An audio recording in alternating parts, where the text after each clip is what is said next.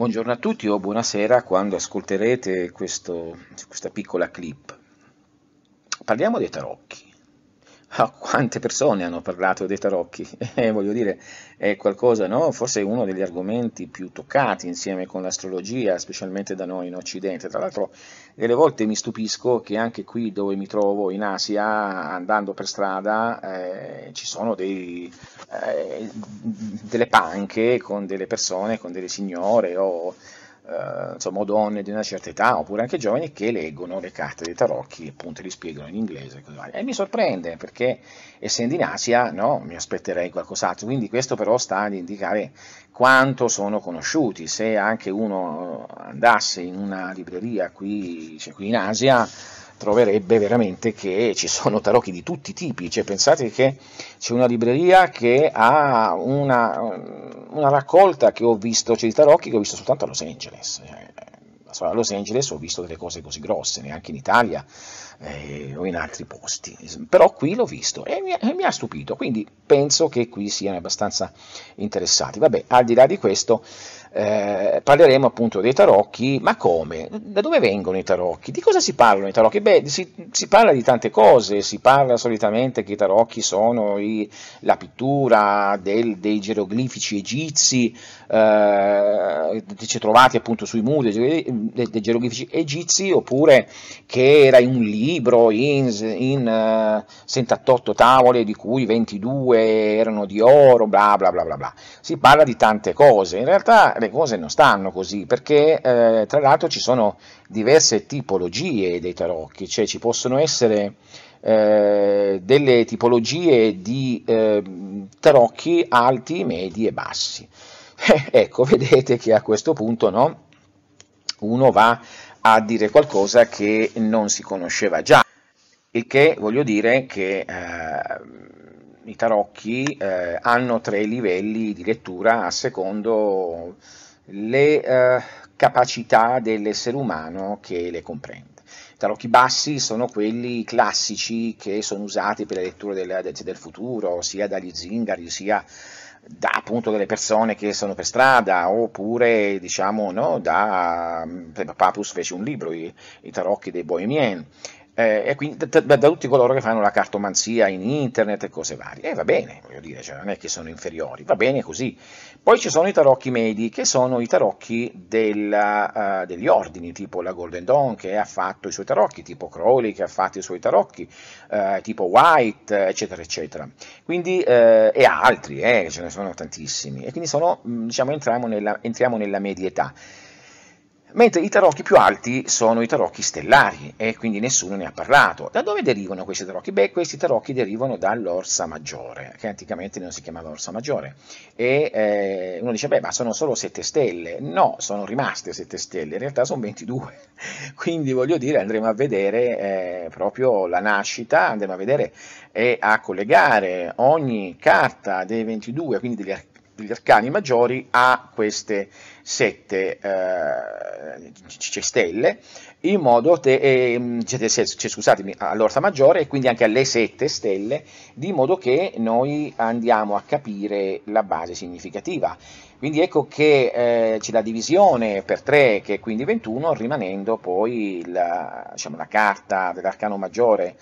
del matto, che poi io non chiamerei neanche arcani maggiori perché diciamo, parlare di arcani maggiori dei tarocchi significa parlare della parte media, della medietà dei tarocchi e fino alla, alla parte bassa.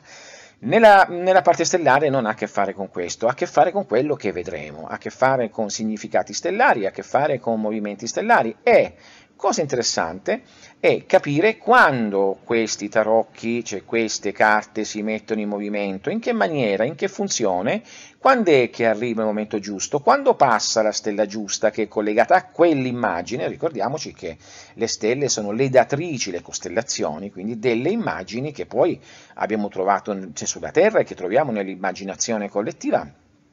e quindi eh, per quanto riguarda tutto ciò che poi possiamo vivere nella nostra vita. Quindi noi, cioè, di fatti, nella parte eh, diciamo, mediana e bassa dei tarocchi possiamo notare che ci sono rappresentate bene o male tutte le nostre eh, c'è possibilità vitali, no? gli uomini, le donne, i governi, le società, la religione, la sessualità, eh, l'amore, eh, che ne so, la vita, eh, la fortuna, la sfortuna, la morte, la sofferenza, la malattia e quindi eh, noi possiamo andare a vedere quando queste carte sono attivate, perché senza saperlo sono attivate, cioè se voi, voi avete un mazzo di tarocchi in casa sappiate che quando passeranno certe condizioni astrali che mostrerò, e, e, ci sono delle carte lì, delle energie, delle immagini che risuonano con quella particolare posizione che corrisponde a quella particolare immagine e quindi potrebbero essere usati e molto spesso portano disastri delle case senza neanche saperlo. Come portano disastri? Beh, se vanno a fare una specie di risonanza con il proprio aspetto natale o con la propria vita natale o quindi con la carta natale e quindi entrando in risonanza con le carte natali, entrando in risonanza con le immagini natali, entrando in risonanza con l'immagine dell'istante e con un mazzo di tarocchi che abbiamo in casa, può andare bene o può, o, o può andare male, perché le immagini sono i signori di tutto. Sembra fantasia? Beh, ne parleremo e vi mostrerò che fantasia non è. Se siete interessati andrete a capire quindi come usare queste posizioni stellari, quando usarle, per incanalare la forza che esse naturalmente donano e in maniera semplice come dei talismani. Alla fine un tarocco, una carta è un talismano e chi conosce la magia talismanica, specialmente quella superiore, va a rendersi conto che essendo immagini talismani che si fanno in determinati periodi, almeno i talismani superiori che hanno a che fare con il cielo, noi possiamo eh, capire che ogni immagine che dal cielo ci è data, e quindi in questo caso i tarocchi dell'Orsa cioè maggiore che, eh, che, che, andiamo a vedere, noi possiamo usarli tranquillamente nelle loro azioni come talismano naturale già fatto e che può fare miracoli. Quindi sapere il momento, l'azione precisa, non, non c'è bisogno di conoscere chissà che cosa, perché io andrò a dire questo è il periodo per questa carta, questo è il periodo per quest'altra carta, questo è il periodo per quest'altra carta, questo periodo fa questo, quindi avrete la lista e la spiegazione teorica preliminare, la lista è quello da fare a livello rituale, rituale eh, mh, sapete che io non voglio dare una cosa religiosa, nel senso rituale c'è che azione fare volontaria per incanalare quella particolare energia, perché ok, potete avere un'energia nel cielo ma non sapere come farla a incanalare, come c'è sempre stata la corrente elettrica, non si sapeva come incanalarla e si sono costruiti, no? c'è i fili per poterla trasportare. Bene, mm, questo è il prossimo seminario sui tarocchi del cielo e se siete interessati eh, scrivete scuolalunare.gmail.com oppure eh, info.accademra.com oppure andate su www.accademra.com. Un abbraccio a voi.